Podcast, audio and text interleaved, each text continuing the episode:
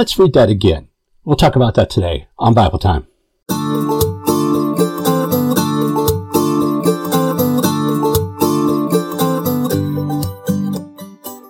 Hello again, everyone, and thank you for joining me for Bible Time. You know, I don't know if I've told you this, but I'm going to tell you now, and I'm sure I'll say it again. I really enjoy doing this. I enjoy the questions I get. I enjoy spending time with you each week. I enjoy it because God is glorified in it all, and I get to do something I love. I get to talk about the Word of God. God is amazing. He's done great things in my life, and I praise Him with unending praise for all that He's done. So, to the question. The question that came in to me was, if we have free will, then why did God harden Pharaoh's heart? Now, it is correct. If we turn to Exodus chapter ten, we can see where God, speaking to Moses and Aaron, says, I am hardening Pharaoh's heart. But that's the plague of locusts and the darkness and the firstborn son's death. That's only three plagues where God hardens Pharaoh's heart. Seven things that happened before that.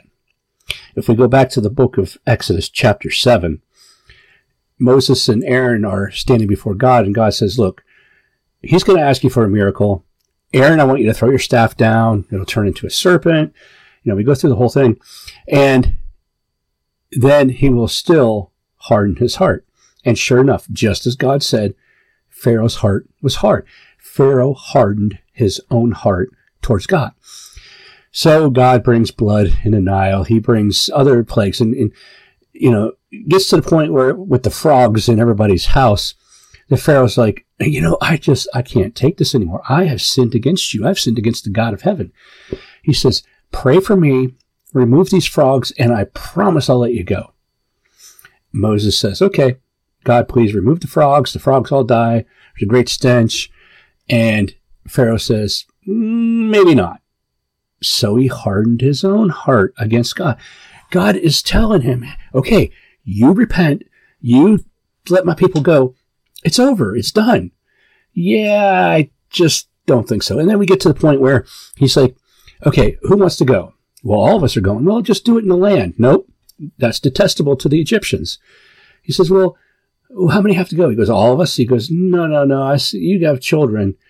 You're going to have your God with you. You're not coming back. He, he says, just the men can go. Constantly hardening his heart. And, and each time God gives Pharaoh a chance, but Pharaoh hardens his heart. Seven times, seven times Pharaoh hardened his heart.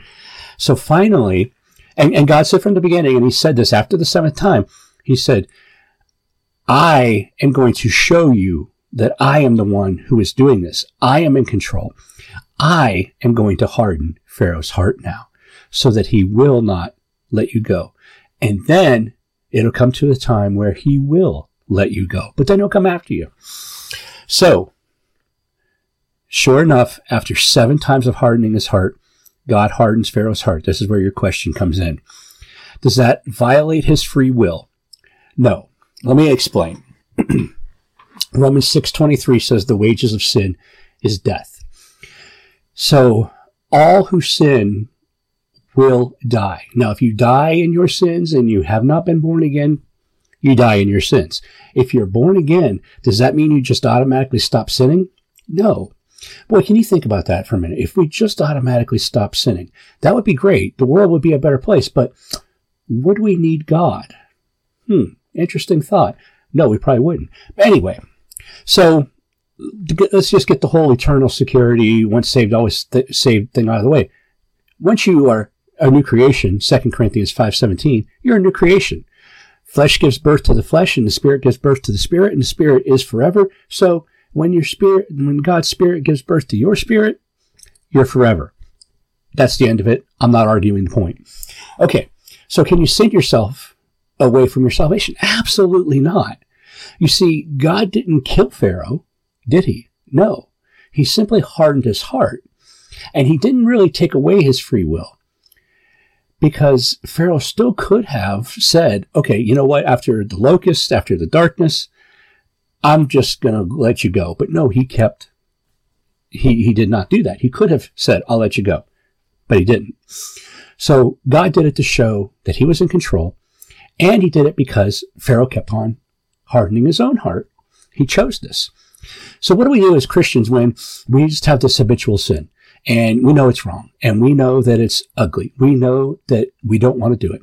And we will try all kinds of things to keep from sinning, whether it be making a vow to God and saying, okay, I made a vow, so there's no way I can do it now because, man, I have a fear of God. I'm not going to break that vow. That's not going to work. We can try fasting. We can try prayer. We can try deliverance. We can try all kinds of things. And those things work until they don't. So what I'm getting at is it's not okay to keep on sinning. And deliverance and prayer and fasting and journaling and, and, and all those things, reading the Bible, are all wonderful and we should do them. But if we keep on sinning, and if we keep on sinning because we want to, that's different than just slipping up.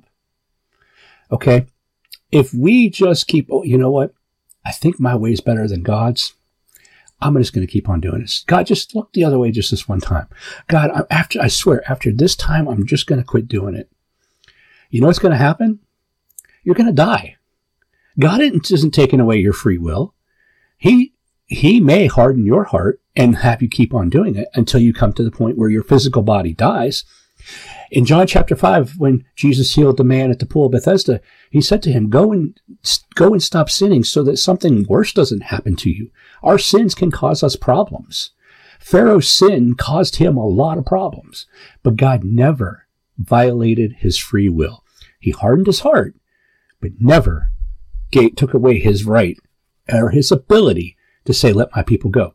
He proved it seven times he wasn't going to let him go. He was just mocking God. When God took over and hardened his heart, the mocking kind of pulled back a little bit, but he still would not let them go. So I hope that answers your question. And I just want to say to the viewer who I know you're watching, and I know you've asked me a question about Jesus walking on water in the book of John, and I'm still looking into it because that one's a little tricky, and I just need a little more time, but I'll get to it eventually. So thank you again for joining in. This is absolutely wonderful. I love it when I get questions. Keep sending them in to me. And that's your Bible time for today. I hope you enjoyed it, and I'll talk to you again all real soon. God bless.